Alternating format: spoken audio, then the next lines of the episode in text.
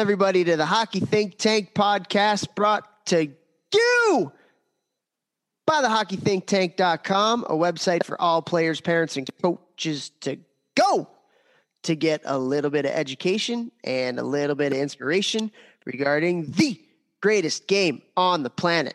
What an episode we have for you guys here today we are bringing on former, former Army Ranger, and now he is a leadership and team building consultant, JB Spisso.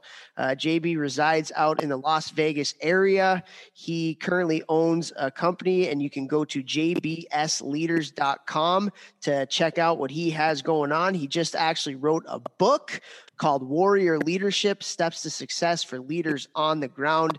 And we got a good chance to talk to him about uh, a lot of things that translate from uh, the military and military training to, you know, what we do on a typical day to day basis in the athletic world and also about life. And uh, it was a great conversation. But before we do get over to JB, let's bring on the talent of the podcast, Jeff Lavecchio. Vex, sup today? Yo, what's up, podcast? it's like it's like what you do your Instagram stuff. Yo, that's why. I, now we should do like, I, what's up, podcast people? That's why I just peeps. Did it. that's why I just did it. I'm good, man. Had a good day. Got my parents in the gym today, so that's always a fun day for me. Getting them uh, trying to get healthy here in 2021, and uh, just sets me up to have a good rest of my day. I had in one of my uh, pro AHL players who's on his last week before he goes to camp here next week um, and right before my my mom came in, and you know it was pretty pretty hefty change of pace from uh, from, from an AHL hockey player to a 61 year old woman. Uh, but uh, you know, I had great time with both of them nonetheless, and excited to be helping both of them. You know, towards whatever they're trying to get towards. Yeah, and uh, it looks like from your social media stuff that uh, the star of the show now isn't exactly you, but your little puppy, huh? Yeah, I mean, I just love putting him on there because he makes everyone happy. Like I got, I got the boys who come in before high school, the AAA players at six and seven a.m. and you know they're they're doing their activation, a lot of ground based work, and he's running and jumping all over them and kissing their faces, and you know they're trying to do dead bugs, and he's jumping on their chest, and it's just their hand eye. He's chasing the balls when they drop them when they're juggling and stuff. He just he brings another element to the gym where it's a lot of fun, and uh, you know he makes everybody happy, and you know pretty fun. I like it. He's a beauty. Yeah. He's a little stud. He's right next to me as we record right now. I like it. He had a little bit of a cameo in our conversation yesterday as well, so that was pretty nice. yeah, he did. Um, well, good stuff, man. Well, hey, NHL season is upon us. Unreal. It was so fun. Like I, I woke up this morning and typically I'll, I'll, you know I'll watch the games uh, a lot of times at night if I have time for not doing family stuff or I don't have practice and everything like that and um, but a lot of times I'll wake up in the morning and, and do some hockey stuff before the kids get up and really really excited to start my little things from last night again. So I got my first uh, first social media post out there today about some Tampa Bay offensive zone um, oh man being from Chicago it's gonna be a long year for those guys I, I feel I feel for any Chicago Blackhawks fan but on the flip side they playing against Tampa Bay. Wow, they are a wagon. Um, but uh, yeah, they they do some pretty cool stuff in the offensive zone. Got a chance to to break it down a little bit, and uh, I'm excited to get going with that stuff again because it's always fun to interact with uh, with all the coaches out there that are really you know interested in, in learning a little bit more about some of the ins and outs and the details of the game. So um, it's kind of how the hockey think tank was built. I don't think there would be a podcast today if it wasn't for little things from last night uh, and, and stuff on Twitter. So um, fun to be doing that again. That's for sure. Yeah, and it's not just coaches; it's players. I mean, I feel like I've told this story on the podcast before one time, but I had a, uh, one of my pro guys that I train in the summers um, texted me, and he's like, "Hey, man, like, what do you think of this?" And it was one of your little things from last night. This was like the first year you're doing it, and I was like, uh, I think it's great. That's my cousin. And he was like, get out of here. I literally watch this guy's clips every single day on the way to the rink before games to like remind him of the little things to do. And I was like, yeah, dude, that's my cousin. That's my bestie. And he was like, oh my God, this is such a small world. Like a pro guy sending me that.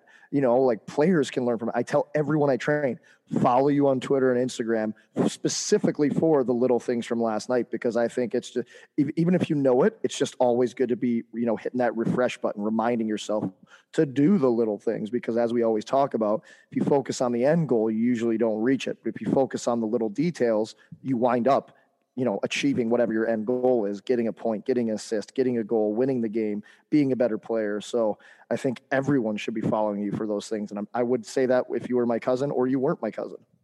Thanks, man. Appreciate that. You're welcome. Those are money. I'll throw it right back at you. Everybody should be following Jeff Lavecchio too. He's got a blue chip mark if you don't know. So shut up. um no it's uh I, I, love it man like I, i'm just naturally curious about the game of hockey too and and love just kind of studying the game. And one of the things I'm working on right now, I'm really excited about, is a project on two way centermen. And so, like, what does or what do two way centermen do like better than everybody else? Like everybody talks about a 200 foot game, you know. So what what are these what are these players doing um, that allows them to be some of the best two way centermen in the game? And uh, it's been really interesting so far just to kind of dive into that. I'm really really kind of at the beginning of it, but I'm studying Patrice Bergeron right now, who you oh, have played with. So like, yeah, he's he's dynamite. So good. Stas going to be on that list? Uh, Stas is not on that list. No. So I picked five. I mean, he definitely would be. Right. Could be and should more. be on that list, but I only picked five. So I picked the last five centermen that won the Selke. Oh, um, oh, nice. So that was, and all of them are still, you know, playing today. So it's, uh, was it Bergeron, Toews, Kopitar, um, Couturier, and O'Reilly. Um, so you know, what do those guys do? And I'm, Bergeron's the first one that I'm doing, and it's been really interesting.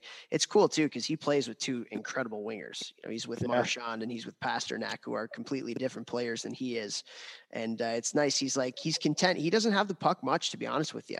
Like he's a support guy, and but he's always in the right positions offensively. Like he's always there when they get cornered off to be of support, whether it's on the breakout or in the offensive zone. He's unreal in between the dots, just like finding those little soft areas and uh, and defensively, I mean, you talk about stick pressure all the time. Like it's ridiculous.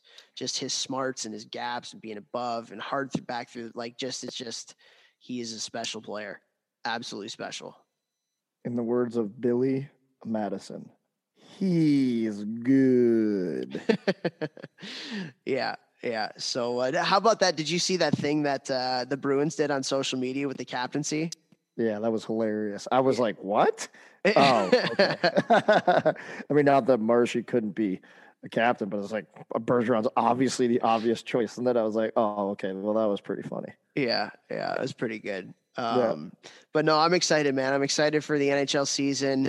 Uh, it, it, feels like it's been forever ago now since since they were playing games and everything, and the fact that they are able to actually have a season and they they got her going last night. We're recording this on Thursday right now. I'm just I'm really looking forward to to watching some hockey and doing my little things from last night and that stuff too. But last night Look at that segue. We had an awesome conversation with uh, a one JB Spisso. So, uh, what were your overall thoughts coming out of it? Yeah, I mean, well, first of all, I'm respect and and gratitude to anyone who served in the armed forces. Um, you know, uh, you, it's a massive sacrifice putting your life on the line for the country. Um, so, I mean, it's very cool to be able to talk to somebody who's who's done that and then who's led others um, in doing that. So, you know, that was that was pretty cool getting to just kind of humanize somebody who's been in the military, especially for a long time and done a bunch of tours and stuff. So that was cool. And then just hearing his thoughts on leadership and how I was actually pretty surprised at how positive his leadership style or skills that he learned in the military was. I always thought, you know, Full Metal Jacket, you know, I think of that movie. Have you seen that movie?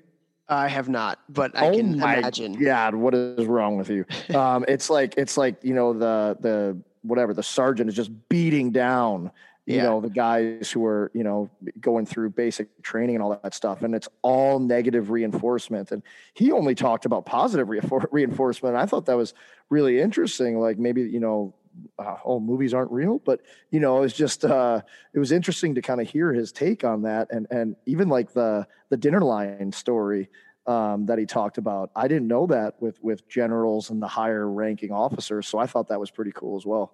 Yeah, leaders eat last. You know, it's uh, it's one of those things. But yeah, I mean, you know, I think the army, the army, not just the army, but the armed forces. You know, JB was an army ranger, which is you know pretty much the best of the best, special forces, all that kind of stuff. So the amount of training that he probably had to go to from a mental and physical and leadership perspective, I mean, I can't even imagine. But, you know, the armed forces, they need to change like everybody else. You know, leadership now is different than it was 20 years ago. So if you're leading men and women into battle and you're still doing the archaic things, you know, that that that we were trained by, you're not going to get the best out of and and they invest so much resources into figuring out what the best ways to lead people are.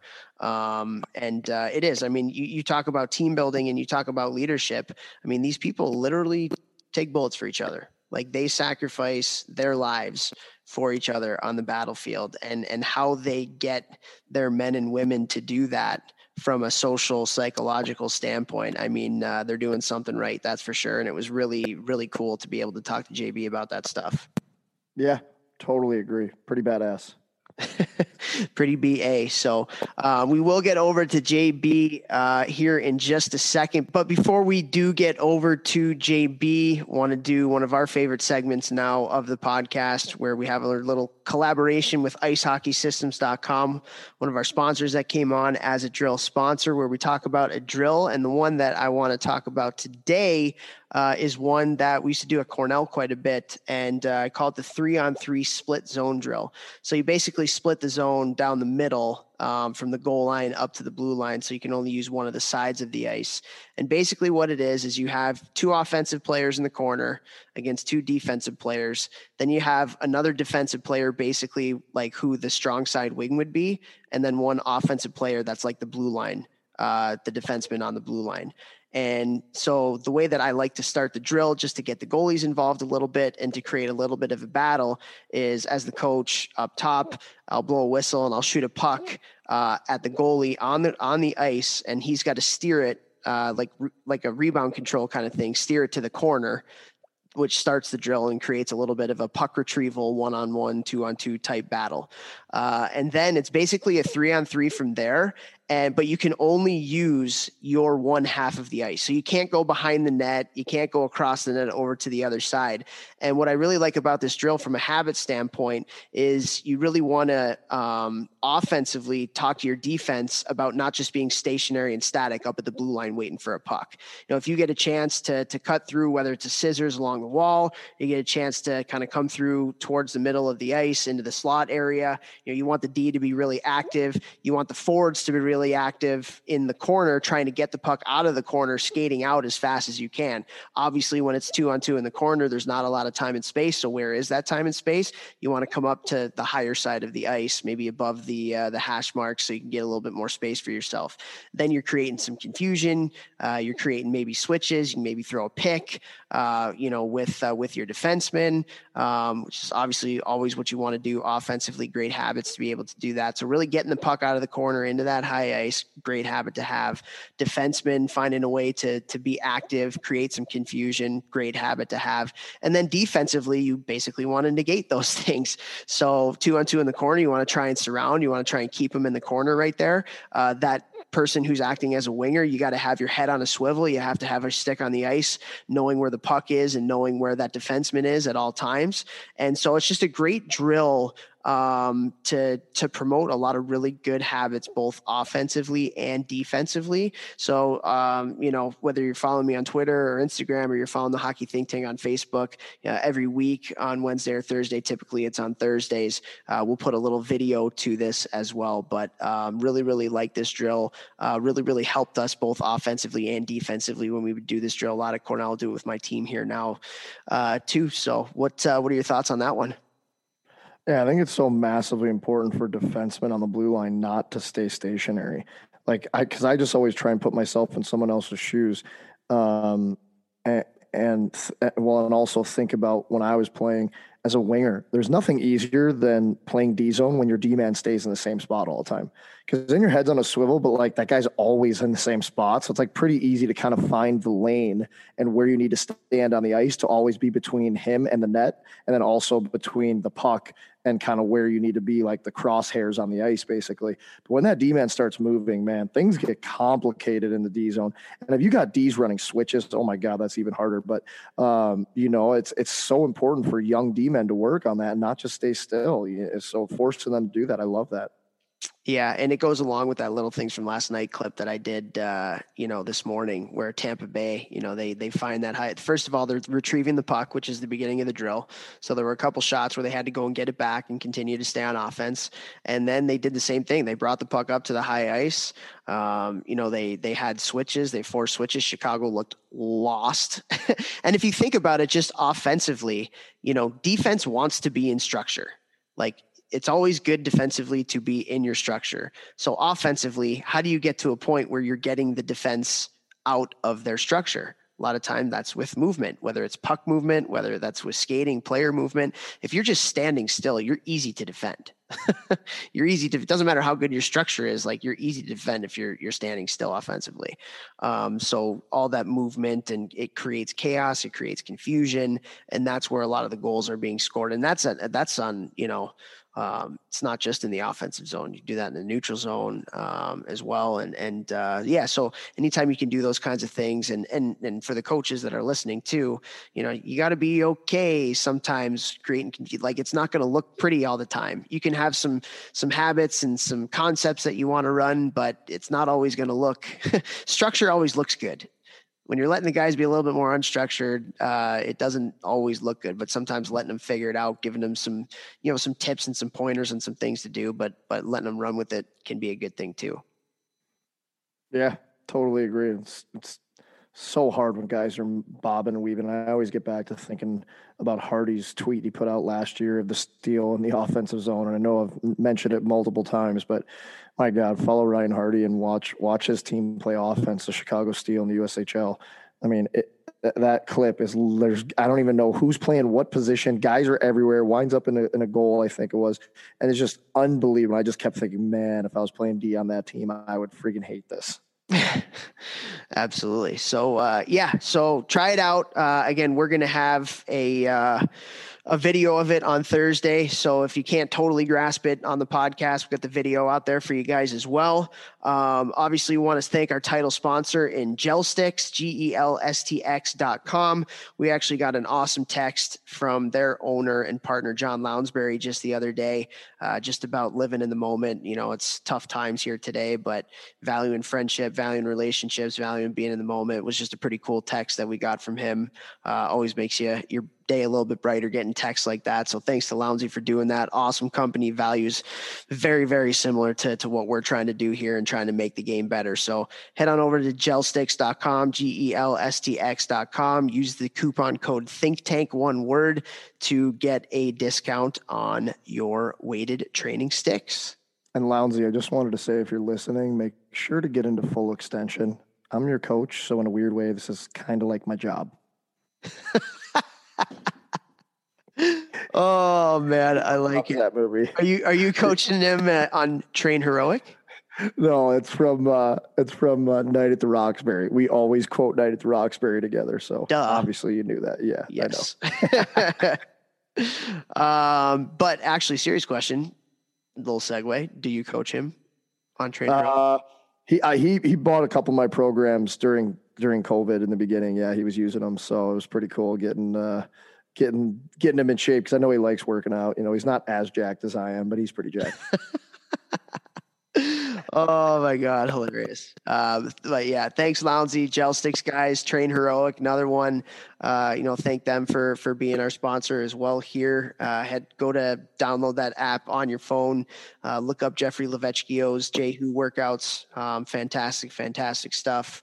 Uh, thousands of people on that platform right now, um, and ton of feedback that I've gotten. You know, even I'm sure you've gotten a ton of great feedback, but I've gotten a lot of great feedback of people that I know that are using it too. So, um, and then thank you to, to all of you guys that are listening right now. Uh, this is uh, going to be a pretty special episode here with JB. We have so much respect for the military. You know, thank you if there are people who are active or retired military on here. Just, you know what, like you guys are the best. Thank you so much for all your sacrifices so we are able to do things like what we're doing right now.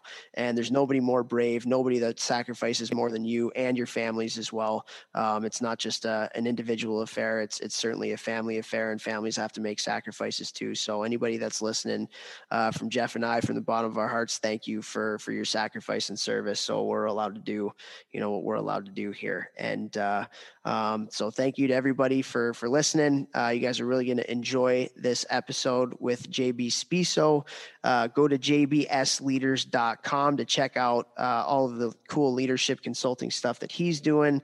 Uh, he does have a book out as well Warrior Leadership Steps to Success for Leaders on the Ground. So without further ado, here we go with JB Spisso.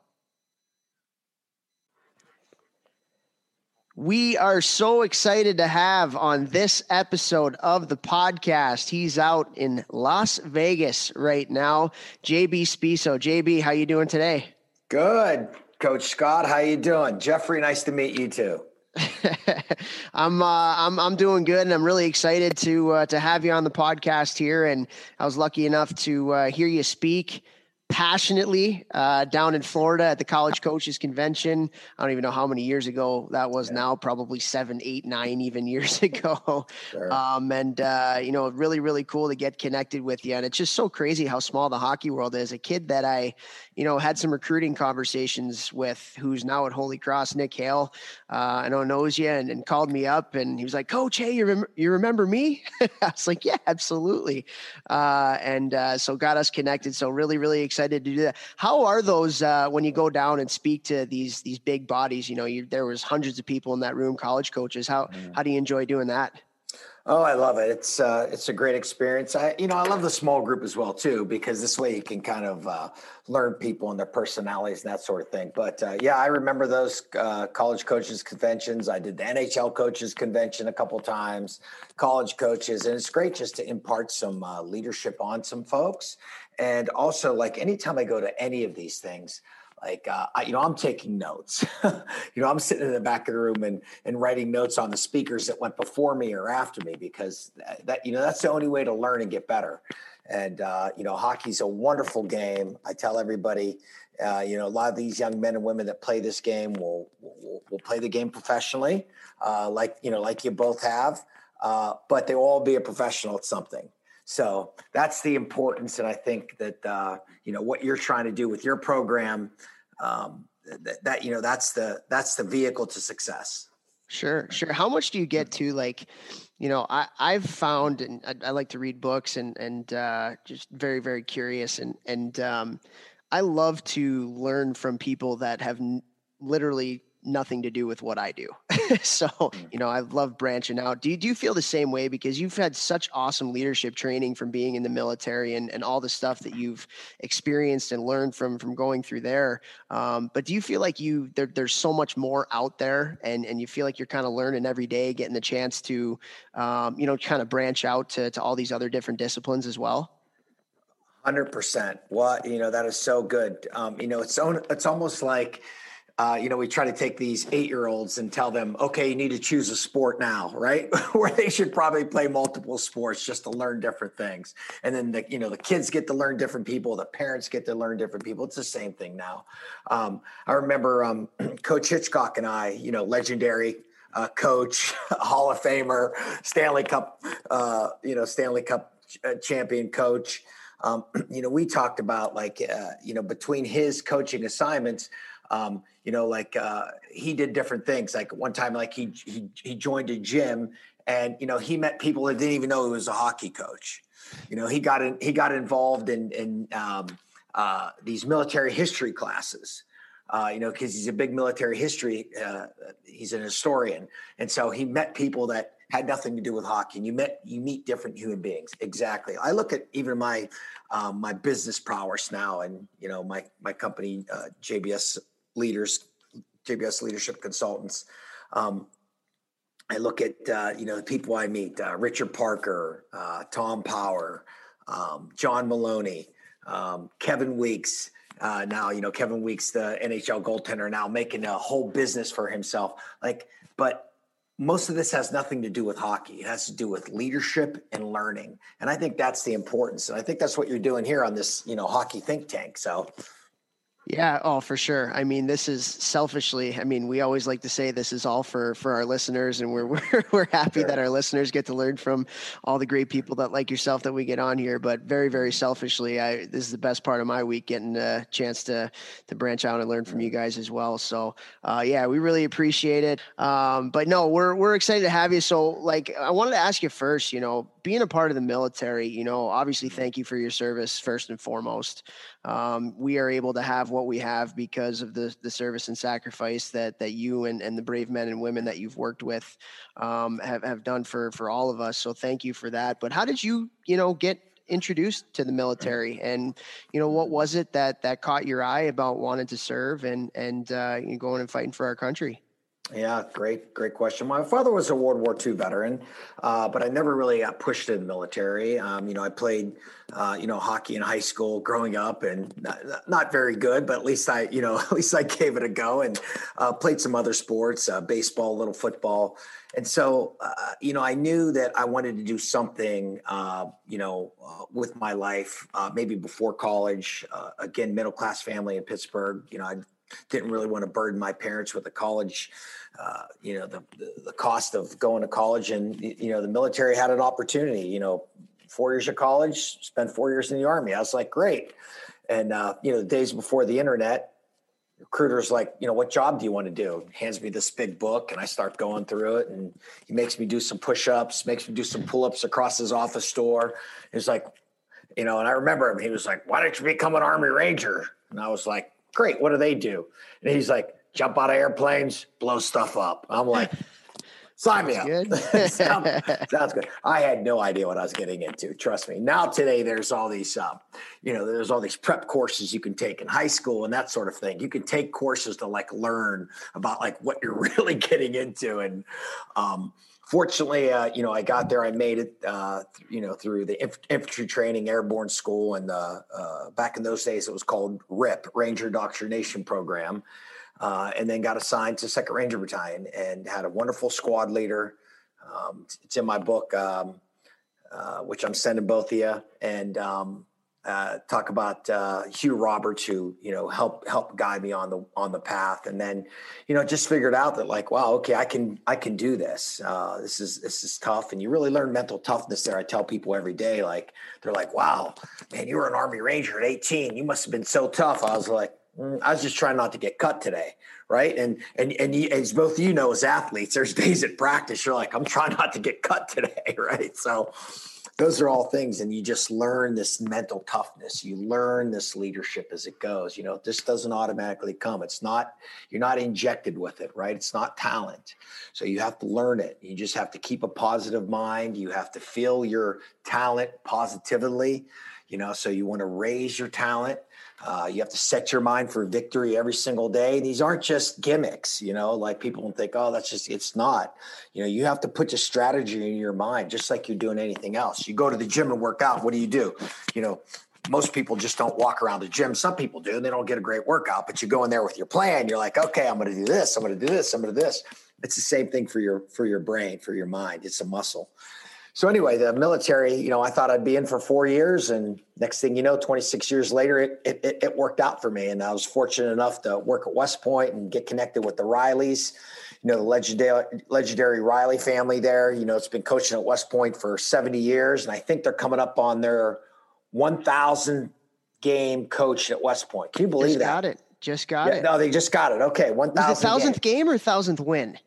Probably thousandth uh, game uh, 70 years, you got to do the math. I don't know. yeah, so, I, don't, I can't, I can't remember. Come on. Coach. I even, I even tweeted it too. So I yeah, should know that, this, yeah, but yeah. they are hockey, hockey royalty. That's for sure. Hockey royalty. But it's so, so I got to get involved with them. And then from there, you know, the leadership kind of just took off with, with, with, uh, collegiate teams and with uh, pro teams, and then of course you know kind of spawn spawn from there into business and uh, you know, what you see is like everybody needs leadership, mentorship, culture development, and we should continue to rise above it. And all the best, whether they're a coach or they're an executive, you know, they they all continue to learn as they rise. You have to. You can't get there and be like, hey, okay, I know everything. Well, you don't, right? You have to continue to to to develop that. So so I, I want to talk about the leadership stuff in, in, just a bit, but one thing I do want to ask you about, um, you know, Jeff and I talk about mental toughness on on this podcast all the time, and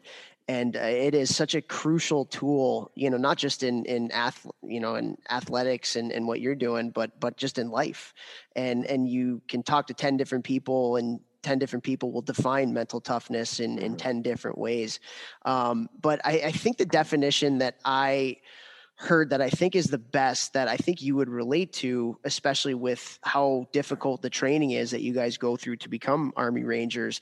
And that was from Nick Saban in Alabama football. They had this all access show. I can't remember what it was called, but they go through their entire training camp and he gets up uh, in front of his team. And obviously, they just won another national championship. So I'd like to think he knows what he's talking about a little bit.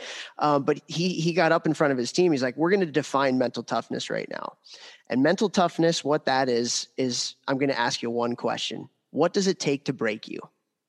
What does it take to break you? What does it take to break your focus? What does it take to break your passion? What does it take to break you when it's 100 degrees out and it's a two a days and you're on hour two of three and all that kind of stuff and and all of a sudden your mind is wandering and you're not focusing on uh, on the task at hand.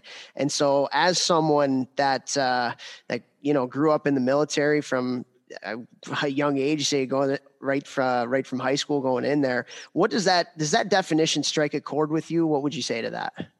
Yeah, it, it, that really does. I can tell you that you know going through you know Ranger indoctrination program the first thing, and then Ranger school and all the other special operations courses that I went through, SERE, Pathfinder, Jump Master, Halo, Halo Jump Master, on and on.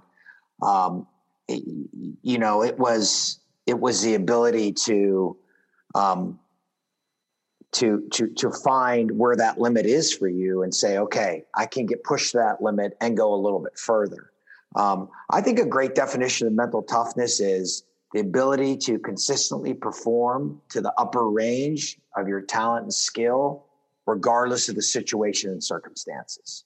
Right. I love that. And and if you think of things like you know an NFL quarterback or an, or where you know pro athlete, like what it doesn't matter what's happening right? They are completely focused on that. Um, you know, the difference between like a special operator and a, and a, you know, and a regular combat soldier is that special operator that last 10 yards is so is so difficult. That's where they you know have to make a, a, a precision shot right? Precision uh, you know one inch shot they have to make. Um, and so that's that's that's the that's determination. You know just like a surgeon right? Somebody's going in and operate on your heart or your brain. You know that surgeon has to be has to be precise. So it doesn't matter what's happening around you. You know, you'd be able to bring that. You know, you see with Jordan in that that uh, you know last dance, right? You saw Jordan. It didn't matter what was happening, right? He figured out a way. Give me the ball. I'm going to win this thing. And that's kind of you know you have to bring calm to the chaos, right? And as a leader and as a coach, that's what you have to bring calm to the chaos. This is what we're going to do, and this is why we're going to do it. Um, so, but again, I think that's all part of learning, and mental toughness comes from getting better at what you do through experience right if you know if, if you get up somebody gets up and says you know i'm going to run a marathon okay well, you can maybe gut out a marathon, but you should probably run five miles and then six miles and then seven miles or whatever it is to run a marathon. And then you say, okay, so you build up that confidence that says, yeah, I can go out there and do that. Um, does that make sense? Absolutely. Yeah, and I, I think that's so important for parents listening because we have so many parents that listen to hear and, and if there's any young players listening, like, you know, we weren't born with mental toughness. You have no. to go through the experiences. You have to fail. You have to learn. Like, you know, Toph played Division One and Pro. I played Division One and Pro. Like, mm-hmm. you, you don't just get there, and you don't just you don't just overnight become mentally tough. Like, I failed so many times when I was younger, when I was in juniors, when I was in mm-hmm. college, before I became a pro. And in pro, failing almost every day. But mm-hmm. the mental toughness comes from learning to take your fail, failures and then use them not as a setback, as a setup, like we've talked about on this podcast so mm-hmm. much. So, parents, like, I urge you listening, like when your kids fail, don't coddle them, don't baby them, but also teach them, like, okay, like reflect on your failure, your quote unquote failure. You didn't, you didn't fail, like you had a bad day. Okay, learn from it. What could you have done differently? Why? How? When? What? Okay, now tomorrow let's move forward and let's try and apply what we learned. That's how you start to become mentally tough. The most mentally tough people are probably the people who've been through some pretty tough times and come out on the other side just learning from it. So don't be afraid of it. And and you know, somebody asked me, um, you know, I went to Afghanistan last time I went. Uh, my last combat action was Afghanistan 2008, and somebody asked me, said, uh, you know, were were you scared? And I was like, you know, and I didn't mean this in like a egotistical way. And I said, I said, I don't think I was really scared. I said I had a job to do, and I knew I was at that point. I was like the best trained of my life. Like I, I, I knew that I was like I. There's very else I can prepare myself for. Now the enemy has a vote in what happens to you. Right, just like you play a game, right? The opponent has a vote in what happens to you. But if you know, if you put all your preparation and training into it, you know, you you, you swing the pendulum your way, right? You only have to swing it your way, you know, a few degrees, and it usually helps. So those are all things you know that that that have to continue. So you know, parents you know, I'll give a simple thing to parents out there listening: mental toughness. What, what, where's it start for your son or daughter playing this game? One, it starts with enthusiasm. Okay, that is the bedrock right there. Okay, and it is it is opposite of dread. Um, you know, and enthusiasm has nothing to do with your physical state. Okay, like think about that. Nothing to do with your physical state. You know, you can. There's terminally ill people that are so enthusiastic. You know, to the to their final breath right? That's what you have to be. So that's where it starts enthusiasm. And then and then you know just just smiling putting a great attitude on and being a superhuman being right? No one wants you guys both know no one wants a a, a, a crappy teammate right? And if you're and if you're going to be that kind of teammate boy you better be a prima donna. But those prima donnas have a shelf life. They, you, you know you have a shelf life. Like you you better be you better be the 1% or the 1%. But after you start to sway a little bit, you know, you're going to be out.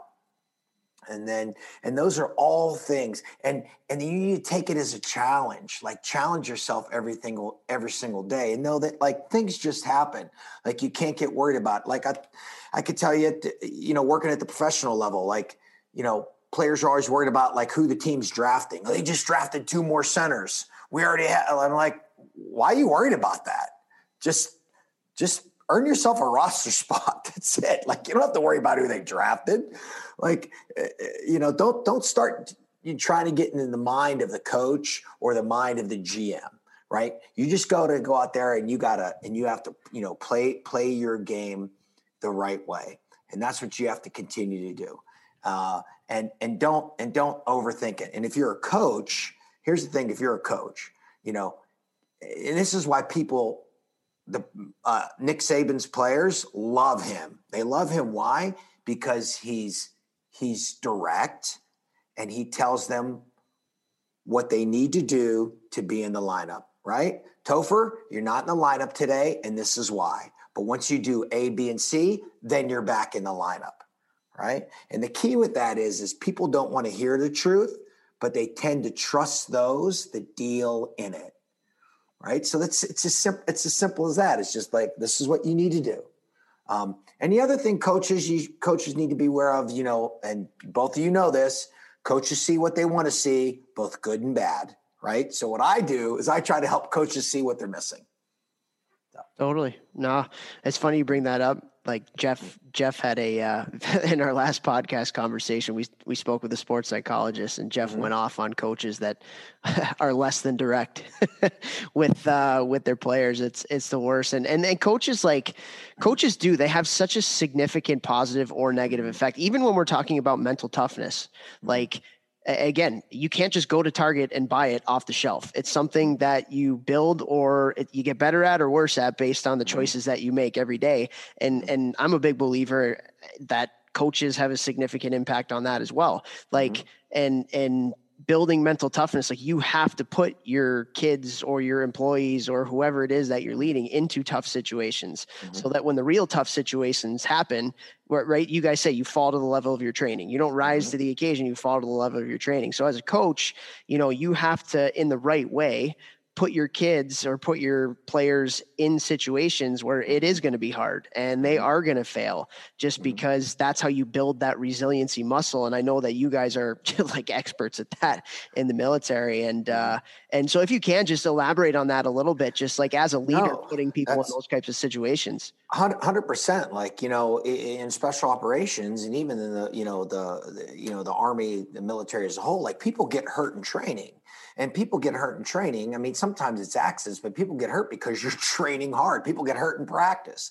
But if you don't push to that level, then you'll never get it. And the first time a you know a round cracks by your head, you know you're you're you don't know what's happening. So you have to practice those situations, right? You have to practice at night. You know, in the military, we did a lot of things at night. We, you know, we we used to say we own the night right? So you have to practice with night vision, practice shooting at night, practice moving at night, everything. You have to get your body clock all, you know, all switched to that. And you have to do that because that gives you an advantage then and again you only have to swing the pendulum you know one to three degrees you know to be to be to be successful and that's what you have to do so you have to put yourself in uncomfortable situations right now uh, you, you know you don't have to practice the suck right? but when it does suck, you have to embrace the suck. Um, uh, I said to um, I said to a um, um, to a pro coach one time, I said, "Hey, let's try something," and he's like, "What?" I'm like, "Let's have the bus show up 15 minutes late, you know, from the picking a team up from a hotel." He's like, "The guy's a loser mind." I'm like, well, do you want to test their mental toughness or not? Right. And then sure enough, right? Tell the bus to show up 15 minutes late. So what's happening? Some of the players are like Uber, uh, public transportation, catching a ride. Some of the players are like, what's happening? You know, and and and they get to the rink 15 minutes after they're normally due. Well, okay, now shorten whatever you had to do to get ready. Right? Because sometimes we get so regimented that we can't adapt. Right. So we want to be able to adapt. Um, you know, we talked about this. Kevin Weekes and I talked about this, you know, extensively before the last Stanley Cup. Um, uh, you know, when the whole COVID thing and the season stopped, the season came back, and I said, I said, the team that can handle this adversity, this bubble, the team that can do that is probably going to win. And uh, you know, of course, the team was you know talented as well too in Tampa, but but you know that's a big part of that is handling adversity you know understanding that. And that's where like the military really gets it right because sometimes we just put people in uncomfortable positions uh, and it's not planned right? Like here's your base camp. Good luck. Figure it out. And people have to people have to do those things yeah, and I think the the players and the kids out there need to realize that sometimes when you're in your training and you're put in those situations, it's on purpose. Sure. And then the leaders are evaluating you on how you go through. Like we we did that with our hockey teams when I was coaching in college hockey. You know, we'd put them in different situ- situations and scenarios, and you know, we were big believers in the players, um, you know, picking the captains and stuff. But mm-hmm. we, they was always pretty aligned with what we thought of them, and we would just sit mm-hmm. back and watch. You know, like the strength coach all of a sudden does something. Hey, we're done with our workout. Boom. Nope, actually we're not. Go get on the line. And then you got some guys who go and they're they're pouting. They're like, I can't believe coach did that. We were done. Blah blah blah. And then you have some guys that are, you know, like, all right, let's go. Giddy up. I'm in. You know, and and kids, I think they need to understand and realize like coaches are always evaluating those kinds of things, especially in the times that aren't very good, because that's that's where you can develop yeah. your leadership groups and all that kind of stuff. Yeah, there's a great uh, there's a uh, great officer out there, Lieutenant Colonel Robert Cornicelli, and he went through this uh, officer candidate school program, and he tells a story about how, um, you know, I was running this exercise for them, and you know they were they were up like you know three days doing these different missions, and we came back and we fed him a big meal, and we put him to sleep and everything else, and he was like, something's up something. I was a first. I, was a first sergeant then. He's like, first sergeant is up to something. Sure enough, and we let him sleep. I, I let him sleep for like 49 minutes just so they'd start to get into REM sleep. But sure enough, we woke everybody up. You know, bang, bang, bang. Let's go. and then we gave him like a you know a physical fitness test, like a comp, uh, you know, combatives test. And so, eh, eh, you know, now you're testing your mind from like all this, right? From a big meal, from sleep, everything else. You're just trying to see, you know, can you get your wits about you, right? And um, you know, that's all part of it. So, you know, if if you're a young athlete out there and you're like, or even if you're an older athlete and you're like, geez, I don't think I'm mentally tough. Well, you haven't learned it yet. It's a learned trait. And guess what? You can learn it and you can lose it over your lifetime right? So it's something you have to continually work on. It's just like your fitness level, your brain. Like if you don't read or study or do anything else, and you know you're gonna, uh, you know you're gonna you're gonna lose it. So you have to continue to do that. Mental toughness is the same way. So you have to continue to do positive strategies, right? Um, the other thing is, in, unless you're at the pro level, now the pro level is a little bit different. Coaches can be a little bit different there, I think at some point. But if you're a younger coach and if you have a you know a, a, a, collegiate or below athlete, you know you have to positively find a way to, to to move them forward. It doesn't mean you can't be tough on them. Doesn't mean you can't say, "Hey, Jeff, you know what? You screwed that drill up three times. Like seriously, are you paying attention?" Uh, okay, coach. Or or, or or did I not explain it correctly? Come here, let me show you again. All right, but this is what I need you to do. So you got to do it correctly. Do you understand? Yeah, so there's no problem there, but you got to continue to, you know, uplift that, right? You can't attack that person negatively. Um, you know, you really, really have to have to have to stay stay away from that, right? Because you really have to try to find that best version of himself. Now, again, doesn't mean you're coddling that because there are standards and you got to got to move that player forward. But you really should try to make that person the best version of themselves. Um, uh, I had a youth coach asked me the other day. He's you know coaching some you know 10 year old team and he's like it's my first time doing this. He's a volunteer coach. He's like you know parents are telling me to just play this on this. I'm like listen just it's 10 year olds roll the lines. Roll the lines. One two three one two three one two three. Roll the d. I said now the last two minutes of the game if you're down a goal or you're tied you know what? Put your team in a position to win okay? Because that win makes the kids feel good, right? It gives them some spirit. But if not, you know what? You just keep rolling the lines. Last two minutes, you know, if you, you know, if you want to turn in a Mike Babcock, go ahead. But other than that, you know, keep it, keep it, you know, keep it going. I love how people when they're talking about that kind of coach, it's always Mike Babcock. yeah, right? yeah, I know. That's so oh, funny. He, well, he, when, when I gave that uh, that pro coaches leadership seminar, he sat in the front row, like first guy, and he was like this the entire time at me. And I and I like kept looking right at him, like trying to get like some expression out of his face. But he was like, and I was done. I was like, holy God, that guy's intense. yeah, no, it's so true. I mean, it's part of the reason why he's so good too. Like you, you talk about, he's in the front row. That that Saban, yeah. that Saban uh, Alabama documentary. They they bring in uh, some big time speakers to come in and speak, and they had Kobe Bryant come in to talk to the team, and you know Nick Saban's right there in the front row. Mm-hmm. and he's taking notes. He's one. He's probably the only person that's taking notes, and I think that's that's such a good thing because like as a coach, you have to be willing to learn, but you also have to show your players that you're leading that you're willing to learn too. That's always something that I respected in the coaches that uh, that I played for was they were flexible and they always wanted to get better themselves. Like we should never ask our players to do something that we're not willing to do ourselves. And so Nick Saban, as smart and thought out and amazing of a coach he is, that had to have been planned. I'm going to sit in the front row and I'm going to take notes and I'm going to show my players that I'm willing to get better. So mm-hmm. when I push them to try and get better, they know that I'm willing to do the things that I'm asking them to do as well. It's just uh, it's it's amazing. And that you know that's the that's the keystone foundation of the military's lead by example, right? Like you, you know all the maneuvers that I've been on from a private to a sergeant major, like everybody's out there eh, wet, cold, hungry right? Um, it's funny because I think you know Simon Sinek, you know he, he, you know he, he he's done very well with his books, and his books are very good. But he he, he um, you know wrote that book Leaders Eat Last. I was like, Leaders Eat Last. That's like military 101 right there. Um, and that's some and, crazy now idea. I was like, I was like, what? Like because, and the reason like we did it in the military, for example, you know, I was as a sergeant major, and say we were having field rations outside. Uh, they never have enough chow, right? They always run out of chow. So, you know, that machine gunner who's probably going to save my life, he needs a meal. I can skip a meal, right? I'm a sergeant major. I can figure it out. But, but that, you know, that, you know, 19 year old, um, you know, young man from Buffalo, New York, who's a machine gunner, like he, that kid needs to eat.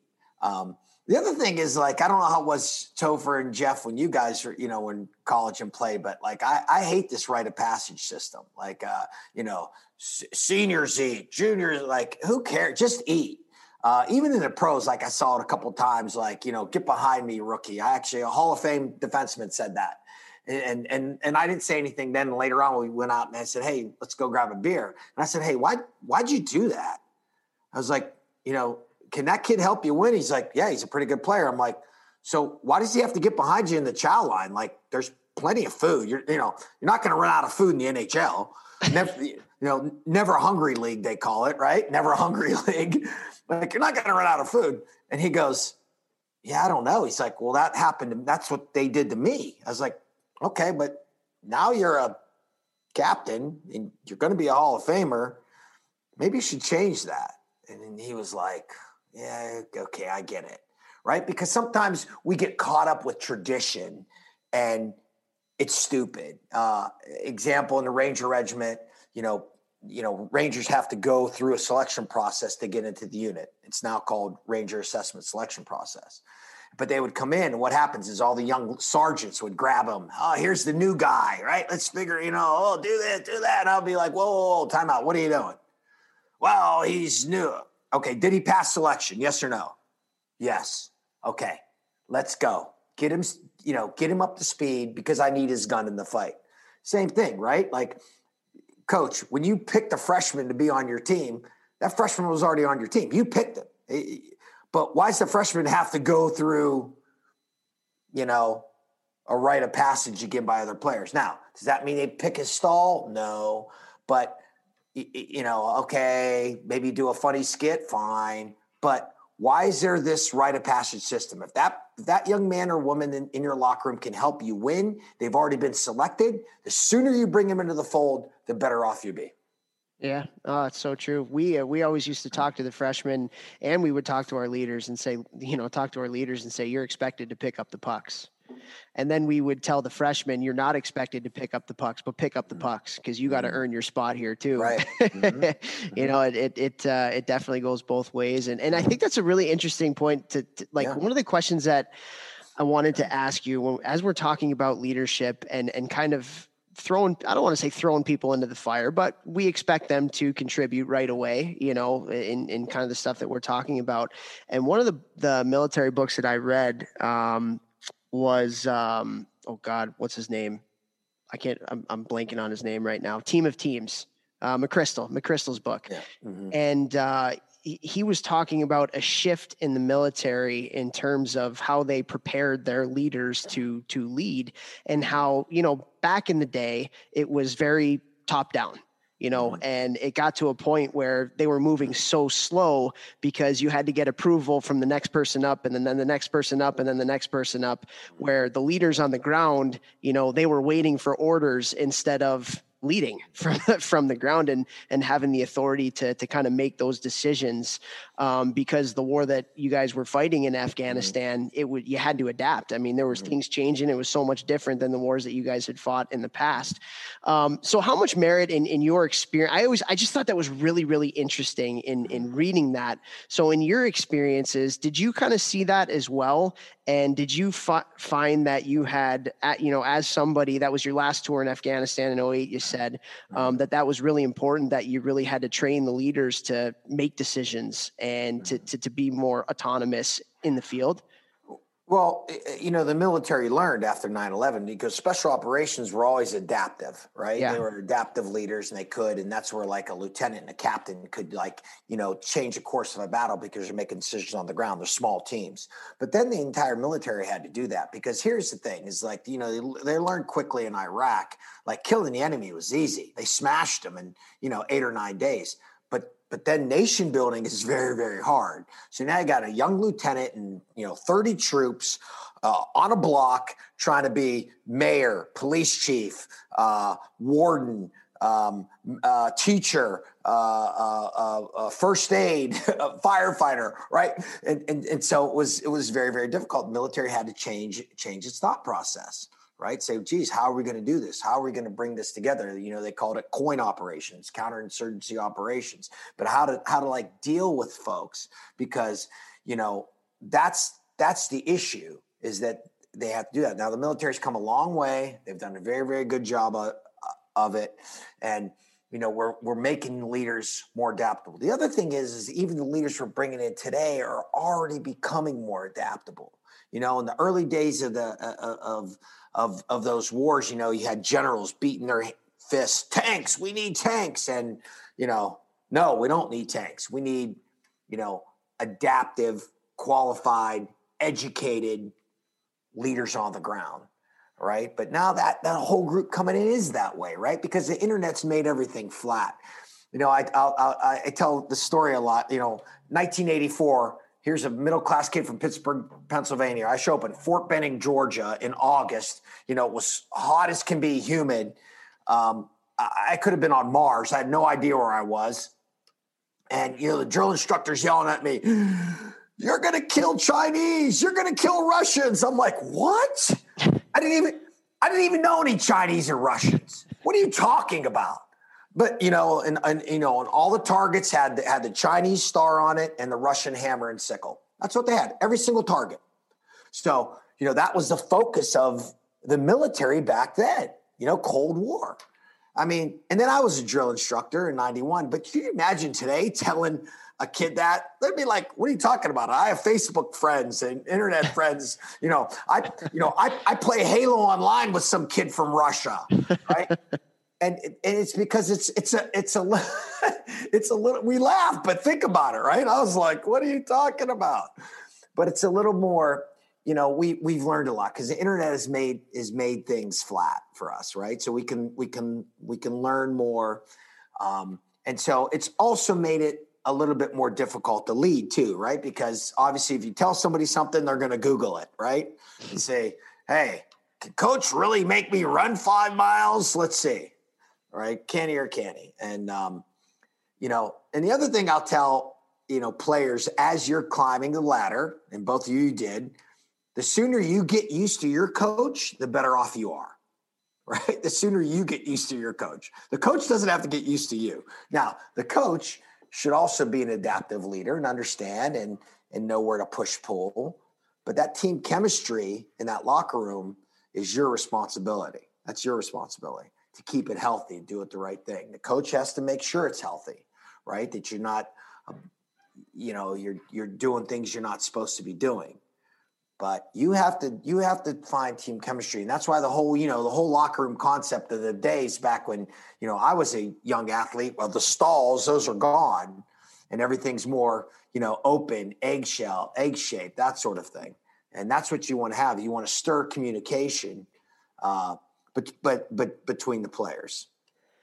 So let me ask you this. So you you you know, uh, in in my opinion, when you talk about building team chemistry. Mm-hmm. Nobody does better in the military. You guys literally take bullets for each other. You know mm-hmm. that's that's yeah. doesn't get any more important than that. Mm-hmm. You know. Yeah. So um and and, and I'm a um, obviously I think every anybody who's played in in any team would say that team chemistry is one of the most important things. You know you can argue talent and team chemistry go hand in hand when it comes to winning organizations um, and and I do team building as well. And one of the things that I do um, with with the guys, especially at the older levels, you know, I go raise your hand if you've ever won a championship. Let's say you know 30 guys are in the room, and a college team usually 20 guys will raise their hand because they're pretty good hockey players, been on good teams. Um, so 20 guys raise their hand. I say, okay, now put your hand down or keep your hand up if uh, if that was the closest team you've ever been on, and zero hands go down mm-hmm. because it was the closest team they've ever been on. So, you know, as somebody who has built teams at the most impressive levels and team chemistry and camaraderie and, and buy-in and, and all of that stuff, mm-hmm. what what do you think is really important when it comes to building that chemistry and camaraderie within your groups? Yeah, that's great. Well, the military does it because the, you know the risk is so high, right? Life or death. Yeah. So that's why it's like, hey, we all want to come home all right. And, and we used to say, you know, in the, in the army, like, you know, uh, uh, our, our, our, religion and our color is all green. so that was it. Right. It's all green. So, um, and I think that, you know, there's such a melting pot of human beings in the military too. It's, it's, it's fascinating, you know, rich kid, poor kids, all, you know, it's, it's just, it's, it's just amazing. And it, and, and, and people learn about each other. Um, so team chemistry. So, all right. So can a team win a championship with poor chemistry, coach? What do you think? Can can a team win a championship with poor chemistry? I don't think so. Okay. Jeff? No, no chance. Okay. They, they can if they're extremely talented, right? And if you look, it's happened in the NBA, right? Now in the NBA, you know, two or three players can con- control a game not really a team sport. one guy, one, guy's, one guy's good. if one guy's good, you can win. Like it's right. not really a team okay. Sport. All right. So so you're right. But it's hard, but it's hard to do consistently without team chemistry. Yes. Team chemistry and team culture is very, very important. Right. And it's important that people understand that it's the it's the it's the process of being a winner that's most important okay? Not winning, the process of being a winner. Um, because at the end of the day, if you're a part of a winner, what's going to happen? You're going to get another job. Simple as that, right? You're going to get another job. Right? Uh, you, you, you, you know it. In, in the NHL, there, there are good professionals, not great professionals, that have played a long career because they've been part of a winner, right? And then they brought that they brought that to other teams. They're like, oh, let's get this kid. Oh man, we need to fill a roster out. Oh, let's go get him. Why? He's been a winner. Okay, or she's been a winner. Oh, that's a great dog, coach. I like that. nice. Thank you. so so so chemistry chemistry is chemistry is very very important. Um, the thing is, is you can have your own individual objectives of why you're doing this. You can have that, but you got to really take that and put that in its place. Okay. So whatever that objective is, is why, why you're doing it, it has to be healthy and has to be moral. Number one and two, healthy and moral. If it's not, then you can't, can't be it. But then you have to put that in its place. Right. And, and it can't get out of the process of being a winner. Right. Because then you put that together, you have a higher chance of winning. Right. Um, and we talk about like uh, we said in the military a lot, like winning is easy. Uh, to love winning is easy, but to love the battle requires toughness. That every single day you're going out there and you're like, you know what? I'm going to battle today. I'm going to give it today. Whether it's in the gym, oh, did I do eight reps and two crappy reps, or did I do 10 good reps? Right? I'm going to battle today. And, and when you and when you start loving the battle, then that winning becomes a byproduct of it. So very, very great question. Um, and I would continue that, you know, that has to be you know a healthy culture it has to be this group in the room. And, and and and don't put it on one person. Don't put it on the captain or the assistant captain. It can be the group right? It could be the group. Now the captain says hey this is what we're doing. Um, and the captain should. Uh, you know and i you know, I always go back to, you know, Crosby. I use him a lot and Aleksander Barkov and Willie Mitchell and, you know, even, you know, Scottie Upshall as an assistant captain, you know, being the captain in Florida there.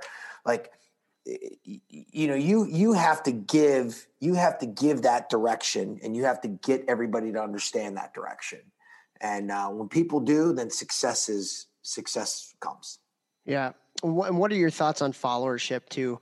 Because you know we've talked, and and I've always been a big believer that obviously, like you know, the guys wearing the C's or the guys wearing A's are really important because they're set in that direction.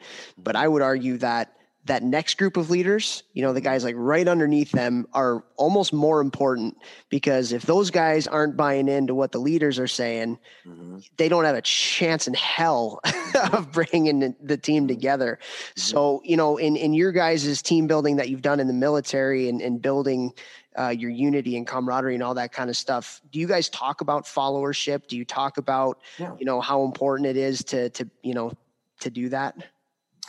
Uh, you know, followership is very important um, because you know people say to be a good leader, you need to be a good follower, and being a good follower is just like understanding that you know there's you got to put your you got to prepare yourself to be successful, right? And that's what being a good follower is. You know, I'm prepared.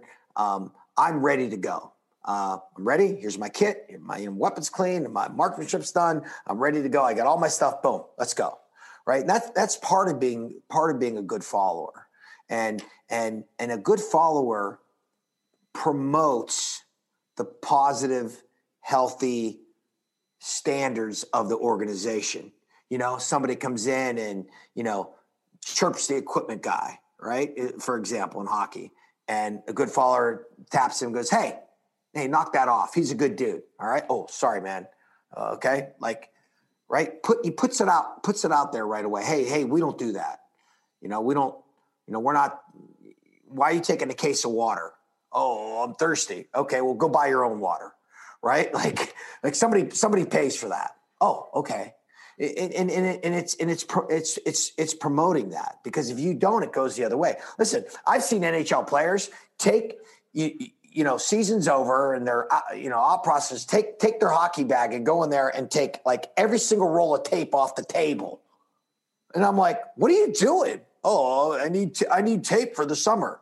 Oh, you, you need 92 rolls of tape for the summer? and, and, and the player looked at me like I, I was like, uh, I'm like, really? You need 92 rolls of tape? You know somebody pays. You know somebody it's pays. so for, true too. You know somebody pays for that. He's like, it's called oh. summer stock. Yeah, summer exactly. Summer stock. But I'm like, I've never done it, but I've heard of it. I don't know. But but but but, but you see my point. The point is, is that you know, you know, Willie Mitchell walks in and says, "Hey, what are you doing? No, take six rolls of tape. Okay, sorry, sorry, Willie." And then, you know, they put them all back, and then everybody kind of knows, and that and that becomes that standard of chemistry and culture that that, that you just want to help, you know, make healthy in your organization. It's so true. And and all you're talking about right now too is accountability mm-hmm. and and holding people accountable, which for for kids growing up, I mean, we would even talk about it with our college teams. Like mm-hmm. that's one of the hardest skills to learn is how to hold people accountable. Yeah. Um, pe- it's hard you know you don't want to tell your best friend no. You don't like it's it's hard for people to get out of their shell and and mm-hmm. because if you know if we all care about what people think about us so if you hold somebody account okay well are they going to think i'm a bad friend now? Or mm-hmm. am i a bad guy? whatever. Um, is that something that you guys talk about in the military too? Because obviously you have your leaders and you mm-hmm. you know you have your your coaches and commanders and and officers that are holding people accountable but how important is that just in group accountability when you're in the foxhole and when you're in the fight in in doing those kinds of things in your training as well?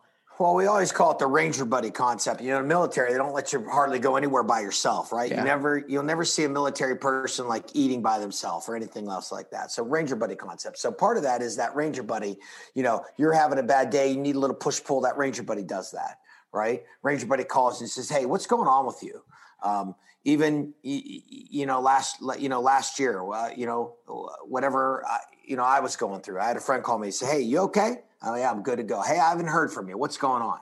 And so that's part of that, you know, Ranger Buddy concept is, is, is holding your mate accountable. Now, listen, you don't have to be aggressive about it. Um, uh, the best thing is, is you know, when somebody's struggling, this is what you say. Not instead of saying, "Hey, you shouldn't have drank eight beers last night, you you you dumb clown. Instead of saying that, you should say, "Hey, how can I help? Hey, how can I help?" That's all you have to say. How can I help? Right? You don't have to you don't have to judge them. They already know what they did wrong. How can I help? So that's that's so true. It's uh and you never know. Just just lending a hand. That person might not need help, but now yeah. you've you've extended a hand and that person knows that you care about them and mm-hmm. and that full circle goes back to that mm-hmm. building that chemistry when people care about each other and, mm-hmm. and, they're out for the greater good and something other than themselves. I mean that's yeah, that's it. And when people can trust you on that, you know, that's that's you know, that's the best. That people can call you, trust you and you know you give them help and you know and, and again you know if somebody tells you something in confidence you have to be a vault right? That's not for you to you know talk about in the locker room or anything else like that. Like that's that's building that team chemistry and that trust and everything else. That's that's that's doing that. And that's the way that great organizations are built. And um you know uh you know uh, you know, I loved how like Michel Therrien, and I know he's the um, associate head coach there for um, the Flyers. But like when he was the head coach, of both Pittsburgh and Montreal, and regardless of what you know people say about him, like he made players better. Like he he pushed players. He did. Yeah. yeah you can ask Sid. Sid to tell you he pushed him, right? But what he also did is I loved like before practice, like his assistant coach was running, he would just kind of sit on the bench and he would do like a 10, 12 minute like observation of what was happening. And he wasn't watching the drill. Like, you know, the layman's like, oh, he's watching the drill. The assistant coach is running. No, he's not watching the drill. Like, he is trying to get a read on every single player that day, you know, what's going on with them. And there's so much to be said in observation, right? And and so many times we're just like this, you know, we and we and we don't do this, right? And um, you know so that's what you you have to continue to be you have to continue to be observant as a leader and you have to continue to you know try to try to help people be the as we said earlier be the best version of themselves. Totally yeah, no, no question.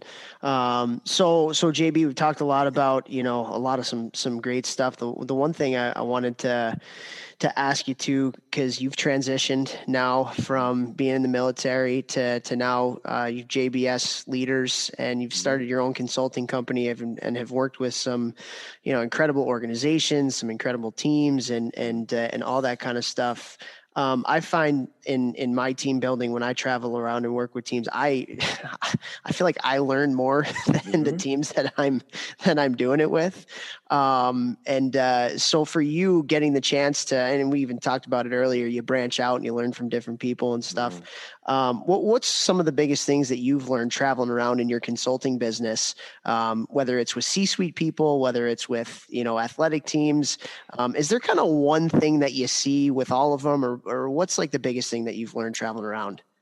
Well, eh, you know, there's so many people that just want to be a professional at what they do, right? And, and, and you know, military, we used a you know M4 carbine. You know, you used a, a, hockey stick, whether it's but but they are trying to be the best at what they do, and it's so um, uh, it's you know I love seeing it.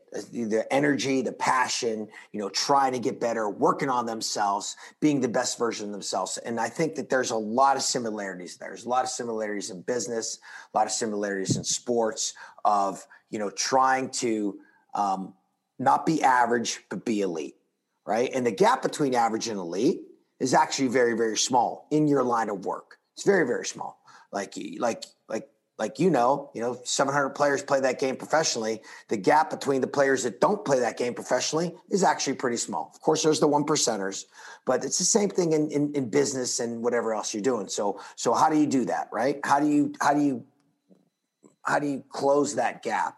And you know, it's a couple things. One, um, uh, you become a master at, at, at, your craft. You turn obstacles into opportunity, um, and you you do this consistently over consist over a long period of time. I mean, you know, the the Rileys just didn't mistakenly get to a thousand games or whatever it was, right? They didn't mistake. They, you know, they've done it for seventy years.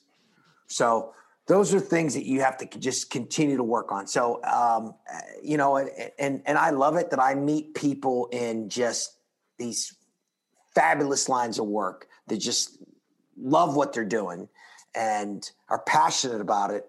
And, and they get the juice from it. They get the juice from doing it. So, yeah, yeah, no question. It's uh it's it's so much fun as a coach and and I think players need to hear this like coaches have favorites. Mm-hmm. Yeah. Coaches have favorites, and our favorites are the ones that love it and they're mm-hmm. coachable mm-hmm. and they want to mm-hmm. get better, you know. Sure. And and you can pick those people out pretty quickly. Sure. yeah. And and uh, especially I feel like at the youth levels too, like you know, teenagers when they're starting to hit puberty and get a little mm-hmm. bit of an attitude and stuff. There's mm-hmm. you know, there's the coaches' favorites because there's doing they're doing the stuff that the coaches love, you know, with the effort and teamwork and all that kind of stuff. But I feel like there's also the people who try to bring those people down. Mm-hmm. You know, there's the people who want to be the hardest workers, but aren't willing to put in the effort to be the hardest workers. So yeah. rather than elevating their work ethic to try and meet that standard of that coach's favorite person, they're going to try and bring that person down by kind of making fun of them and calling them a Johnny Tryhard and and sure. all that kind of stuff. Have you have you encountered that much and and if if so how do you like what advice would you give to kids you know uh, about that both the johnny dryhards and the people who are working hard? Um, but how would you advise coaches kind of deal with those situations too? Yeah for as a player you got to spray yourself with teflon not let that person steal your joy. There's always going to be players like that right? They're trying to get in your head to try to try to make try to make make something different. Um, you know it was so funny uh, i went on this um, you know, as a young Army Ranger, went on this um, like special assignment, and we got to work with with some great tier one operators, and and there was just a you know disgruntled Ranger in our group, and every single day he just tried to make us young guys quit, like every single day, like he was just you know, and and it's because you know we were getting the start time, you know, we were getting the range time, you know, we were getting the accolades, and he wasn't. And you know he was timing out and you know he just and and, and one day like he almost like i was just like i want to just and i finally had to get myself together and say you know what? Spray myself with teflon. This guy's not going to steal my joy. And his coaches you know of course coaches like the guys that are doing everything because you don't have to put any extra drama into it right? Like this kid's coming to work working every day like man you, you like that right? And and it's okay to reward those type of players because the guys are you know guys are putting the work in.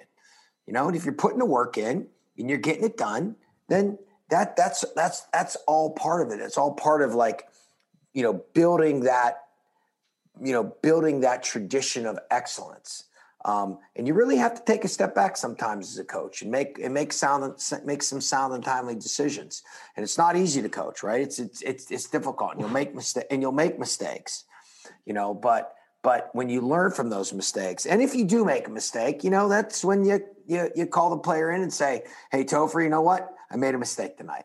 Um, it's on me. I'm going to learn from it. I'm going to get better.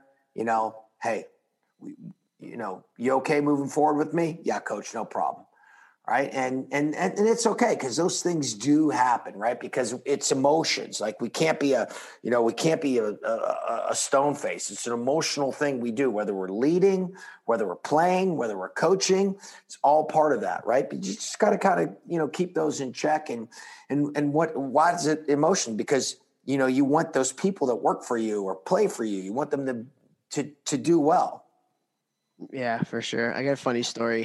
so I won't say who the coach is. He probably wouldn't care, but he's Division One head coach, and I was having lunch with him once on a recruiting trip, and uh, you know we were kind of talking about something similar here right now, uh, and especially about like the players that give the coaches a little bit of trouble. yeah, you know that that we need to coach, and he he's so funny because just absolute black and white person there is literally no gray area with him. And he was telling me this story about how this kid was he wasn't buying in. He was being a little bit of a cancer, and he was just causing him some stress and anxiety. And so he brings the kid into the office, and he goes, "Sit down, son." kid sits down, and he goes, "You know what you did last night?" And kid's like, "What?" He's like, "You ruined my dinner." I thought about you as I'm sitting down at dinner with my wife and with my kids all I can think about was your arrogant ass. and wow. you're affecting my life right now. you know? And it was so funny because like the the crazy part is that's like so authentically him because you know the way that he did it i'm sure he wrapped it in with a little bit of humor and got his point across in a sure. way but it was just like authentically honest you you are affecting my life in a really negative way right now and i mm-hmm. don't appreciate that and so we need to figure this thing out right now because mm-hmm. i'm not being a good husband i'm not being a good dad when i go home and mm-hmm. it's because of you. so let's hash this out right now. And it's just, mm-hmm. uh, I don't know, just a funny story that I thought about as we're talking. No, and and and you can't overlook those things in youth players. Like you can't overlook, you know, players. You know, but you got to understand, like things do happen, right? Like we we we we we, we got to make sure not to make something don't make a mountain out of the molehill, but also if something happens, you have to address it right away. Yeah. Right. Because you don't want to, you know, you don't want to happen to, you know, what happened to this kid with the, uh, you know, the Arizona Coyotes drafted and you got all that, right? Like, uh, you know, somehow this kid was off track early and no one got him on track. And, and then it just continues to affect your life and maybe it's overlooked because the player's a little bit talented or something else like that. You got to stop that. Like you gotta, you gotta really kind of say, Hey, this is where you need to be. Right. And, uh, and, and it's sometimes big brother comp- conversations and sometimes it's it's it's it's tough love. Like you know i'm talking you're listening. This is how it's going to be. And uh, sometimes that's you know that honest feedback again people don't always want to hear the truth. They tend to trust those that deal in it. There you go. So yeah. Is that kind of how you define tough love? Just honest feedback yeah, and it, but listen, it's not it's not easy giving honest feedback, right? Yeah. Like it's because you know I'm I'm I'm kind of the good bad good guy, Oreo cookie. You know, start with the good, give them the bad, and with the good, right? Boom, boom, boom, right? I try not to just just you know just just smash them down. So, you know, that's that's that whole point. So yeah, yeah, yeah, cool. Well, you know, one of the other things that you've uh, you've encountered here, and and uh, that has to be just a really cool accomplishment and getting the chance to write a book. And before, uh, yeah, I, I've tried to do it a couple times. To be honest with you, I the amount of discipline that it takes to to actually do it. I can't even imagine how much yeah. that was. And probably a lot of your training in the military allowed you to finish it. But you know, you have a book. It's called Warrior Leadership: Steps to Success for Leaders on the Ground. Yeah. Um, uh, just be, before we go, just tell us a little bit about that process, sure. what the book's about. Yeah, my book here. It's uh, you know, it's a it's a simple leadership book. You know, there's nothing tactical in it. It's just some of the stories that help uh, you know emerging leaders uh, you know rise to success. Um, you know, I, had been writing it for about 10 years. And then fortunately, I found a great editor, Karen Cantrell, who, you know, took my 350 page book and and and you know we'll whittle it down to about 136 but we made it a two hour read and i think it's wonderful. She helped helped me put it together. But i try to just give people some inspiring thoughts some takeaways at the end and it's a, you can tab and learn from it and be like wow this is pretty good. And then you know maybe hand to somebody else. Be like hey this is a good read. You know you should check out you know chapter four. Um, and so that's it. So um, I uh, was glad to get it done. Uh, it was a labor of love, and um, I appreciate everybody that's uh, been been buying it. You can buy it on Amazon or on my website, jbsleaders.com. and my Instagram is at jbspisso. And if you want to DM me, I'll with a question, I'll DM you back. So good stuff. Good stuff. Well, Jeff's the Instagram master too. So All right. I don't know. I'm I do not know if you know this, but he just got a blue check mark. So he's, uh, you know, Whoa. loves talking about that. But, uh, awesome. uh, well, JB, thanks so much right. for coming on. We appreciate thanks it. So and much. best of luck. Thanks. Thanks, coach. Thanks, Jeff. You guys uh, take care. Let's keep All it right. going.